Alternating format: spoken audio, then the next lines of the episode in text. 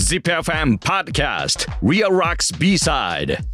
ナビゲーターの澤田治です。この番組は ZIPFM 唯一の洋楽ロック専門番組 Real Rocks をナビゲートする私澤田治がオンエアでは言い切れない伝えきれないことや音楽の話題などをお届けするポッドキャストです。さあ8回目のリアルロックス B サイド5回目から特集しているのは洋楽ロックアーティストの来日コンサート。洋楽ロックの伝説と膨大な歴史を一冊に凝縮した書籍。洋楽ロック史を彩るライブ伝説。有働音楽事務所の奇跡をたどるが話題。数々の海外アーティストの来日公演を手掛けてきた有働音楽事務所の副会長高橋達夫さんからいろいろなエピソードを伺っています。ちなみに高橋達夫さんが仕事をしてきたアーティストは？とやっぱりデビッド・ボーイとかも確かにねデビッド・リー・ロスなんかも難しい。とやっぱりボブ・ディランですとかリッチー・ブラックモアですとかあとはブルース・スプリングスティンなんかサンタナなんかはもう人間的。最初ウェリック・ラプトンでしたからね。ウィッシュ・ボーン・アッシュ。ただまあポール・マッカートニーただいま逮捕っていうのは無線機で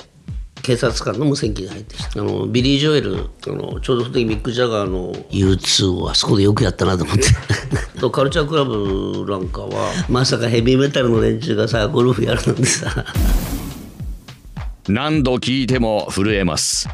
高橋さん伝説のツアーマネージャーです。今回は高橋さんと来日アーティストとのエピソード。大物アーティストが次々登場です早速本題に入りましょう。ZIPFM Podcast Real Rocks B-Side 8回目です。ロック系のアーティストは素行がという、えー、その結構めちゃくちゃな人もややっぱりイメージ的に多い、えーそうですね。そこというのは割合フリーダムな人が多いわけですよ、あの縛られるのが嫌だ規則守るのが嫌だみたいなね。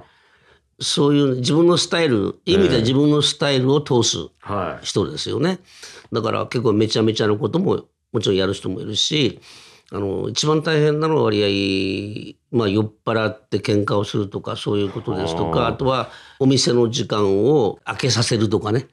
あ営業時間外営の業時間を空けさせるとか、うん。例えば食事でもそのホテルでも朝食は本当は9時までなんだけどそれを11時までにしてもらうとか あとはコックを連れてくる人はホテルのキッチン使わせてもらえないかとかそういうこともあるしあとはピアノを部屋に入れてくれとかあのあとはランニングマシンを部屋に入れてくれとか、まあ、いろんなリクエストありますよね。そういうのって基本的に通るんですか？そのピアノを部屋に最初はね通らなかったです。でもだんだんだんだんそういうアーティストの意向が結構、えー一応リスペクトしてくれて、だからピアノ必要な人は逆にピアノがある部屋に入れるとかねそんだけの予算があれば。あれば。でゆく後になってくるとピアノは最近サイレントが出てきたんではい。中でもあのヘッドホンをしてできるようにもなったし、えいろんなリクエストはやっぱりありますよね。あの部屋をいつも夜みたくしてくれって窓を全部暗くね壁紙を暗く黒色貼っちゃうとかね。プリンスでしたっけそれまあプリンスもあるし、あとは他の女性アーティストもいましたけどね。そうなんですね、ええ。だからその個人個人のアーティストのスタイルライフスタイルえをいかにして要望通りにしてあげるか。でさっきのはちゃめちゃな話だけどやはりあのロックの人たちっていうのは自由なそのフリーダムの気持ちがあるんで、そういう中でその日本において海外もそうかもしれないけどあの人とのトラブルっていうか、あとは人が何言ってるかも結構気にするんであいつ俺にこう言ったとかね。そうなんですね。えーだから飲みに行った時でもなんか横の方でなんかそういうロックのっていうのはやっぱり長髪で T シャツでジ革ジャンでみたいなロンドンブーツ履いたりとかしてやはりこう目立つわけですよ。え。で金髪だし。でやっぱりそういう人人行くとこう周りで何か言ってる何言ってんだあいつはみたいなね。えちなみにそのアーティストはどなたなんですか？もういろいろいますよいっぱい。だ結構ね飲みに行ったそういうバーで、ね、相手を殴っちゃったとかね。言ったことが気にないとかね。すぐ手出すとかね。行ったこと気になるんですね、ああいう人って。極論言っちゃうと小心者も多いかもしれない 相手が周りが自分のことをどう見てるかとか、えでも結局ミュージシャンってステージに立つとそうですよね。お客さんが自分たちのことをどう見てるのか。ああまあそうですよね。っていうことを気にすると思いますよ。ええ。でやはりお客さんはこの曲好きなのかどうかとかね。えそういうのをやはり気にすると思うし、えはだから言い方悪いけど結構そういう小心者が多いとか だか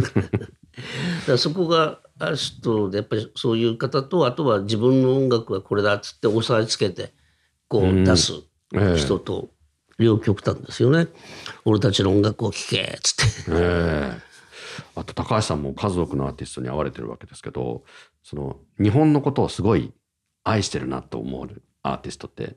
どんなアーティストですかね、いや結構ねええみんな好きですよ。あみんな好きですか、うん、あのー最初はやはり物珍しさ、ええ。あの事前の情報ってあんまりみんな持ってない人が多かったです、ええ。70年代は。来るまで分かんないと。えだけど来てから好きになったっていうふうに日本のもちろん文化もあるかもしれないけどあのー食べ物ええ。とかあとはその日本人のあの礼儀正しさとえかあのミーミーって言わないじゃないですか。どうぞあ確かに。っていうところ。それは多分日本のあの島国的な発想であまり争い事を起こしたくないっていうのもあったのかもしれないしいわゆるそういう接待的なところがすごい日本人の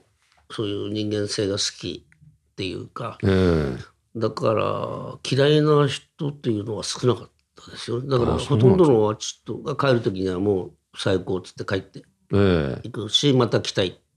と思うしで最初からその日本の文化に結構興味あったとかっていう人はやっぱりデビッド・ボーイとかあのボブ・ディランボブ・ディランもそうなんですね、ええ。でまあその当時というのはもう80年代90年代になってくるとあのいろんなインターネットですとか情報がいっぱいあるから日本のそういう情報も取れるじゃないですか。えと事前にあの日本の優れてるものというのをこう調べてきたりえええ。とか例えば日本の、まあ、絵とかあとは焼き物とかあとええ彫金とか、あと根付けとかいろんなものあるじゃないですか、はい。そう日本独自のもの、ええ。そういうものを見たいとかっていう人も、まあ、いたしね、ディランもその一人でだったし、はだからそういうのを事前にこうリサーチしてくる真面目な人もいると。いそうなんですね。じゃあデビッド・ボーイなんてプライベートでも来日したりしてますよね。そうですよね。えーツアーの時もそういった彼が興味を持ったところにはやっぱりアテンドするんですか？それ僕ねデビッド・ボーイは、あの時にはあのサポートで単独じゃなくてあの、えティンマシンの時はあの時はちょうど2月だったので、えでまああまり時間なかったのでスキーやったぐらいですね。えスキーですか？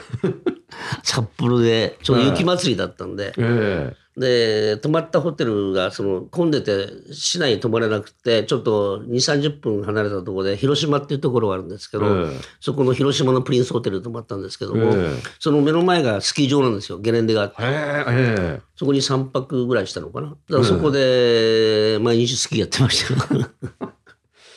でマネージャーがね、うんそのスキー靴って合う合わないがあるじゃないですあかはいありますね。で最初に履いたスキー靴はすごいフィットしてるんでね、ええ明日もこの靴使いたいんで貸し出さないでくれとかね。予約なんですねじゃあ。そんなこともあったし、えでも、まあのね、デビッド・ボーイ自体は日本の京都が好きだったりして、あの京都にちょっと住んでたっていう話もあったありますよし、ね。え結構そういう意味で日本の文化好きな人っていうの割合イギリス人が多かったですよね。やはりそういうなんかそう伝統的なものを大切にしてる国みたいなところでイギリスと通ずるところもあるかもしれないし、ボブ・ディランなんかどうなんですか？まあ、ボブ・ディランってやっぱり僕が思うにやっぱり探求心の強い多分人だと思うんで、その音楽だけではなくて、えあのいろんな世の中のことですとか、はえーそういう文化のものに非常に興味持ってるから、そういうところではすごいリスペクトして日本はどういうものとかあとはブルース・スプリングスティーンなんかもそうですね。すごいあの日本のことを好きだし、ええそういう人情的なところももちろんあるし非常に真面目な人で。あんまり大変とかじゃないいい人、あそうなんですね、だけども大変さとはまた違うものなわけですよ。そういういい人には余計良くしてやりたいじゃないですか。だからほっとけないから、余計こう、なんか気を使う。ええいい人だったらいい人ほど気使いますよ。そうなんですね。あそれもそうじゃないですか。例えば恋人だったらさ、好きな人いたら余計気使うじゃないですか。あ確かに確かに他の友達よりも。だからそれと同じような感覚ですよね。だからブルース・ムシンなんかは特にその最初に来た時に、まあ、広島に行きたいと。えで大阪公演の次の日広島に行ったりとかして原爆ドーム行ったりとかして、はそこにちゃんと行って現実を見ると。もうそういう悲惨なことにええ。関してアメリカが何をしたかというところでのそういう現実をねええ。ちゃんと見るという。あのサンタナなんかもそうですしあの一度サンタナウェイン・ショーティハービー・ハンコックのツアーをやったんですけども、はい。まあ、その時も広島とそれからあとはえー長崎に行って喧嘩したりとかもしてますし、そうなんですね。ええちゃんと足跡をね見なくちゃいけないっていうことで、でそれがまあ日本とアメリカの友好関係の今ある中での、えーまあ、絆みたいなもの、でも過去は過去っていうところでちゃんとそれはあの見なくちゃいけないっていう。すごい優しい人ですよね、そのサンタナなんかは。もう人間的でいい人、サンタナもすごいいい人っていう。そうなんですね。今回はここまでとなります。8回目の ZIPFM ポッドキャスト Real Rocks B-Side。次回もウドー音楽事務所副会長高橋達夫さんにお話伺います。デビッド・ボウイボブ・ディランブルース・スプリングスティーンサンタナ世界的アーティストが続々出てきました。今後も面白いエピソードが登場します。次回も引き続きお楽しみください。ZIPFM Podcast Real Rocks B-Side 次回もお楽しみに。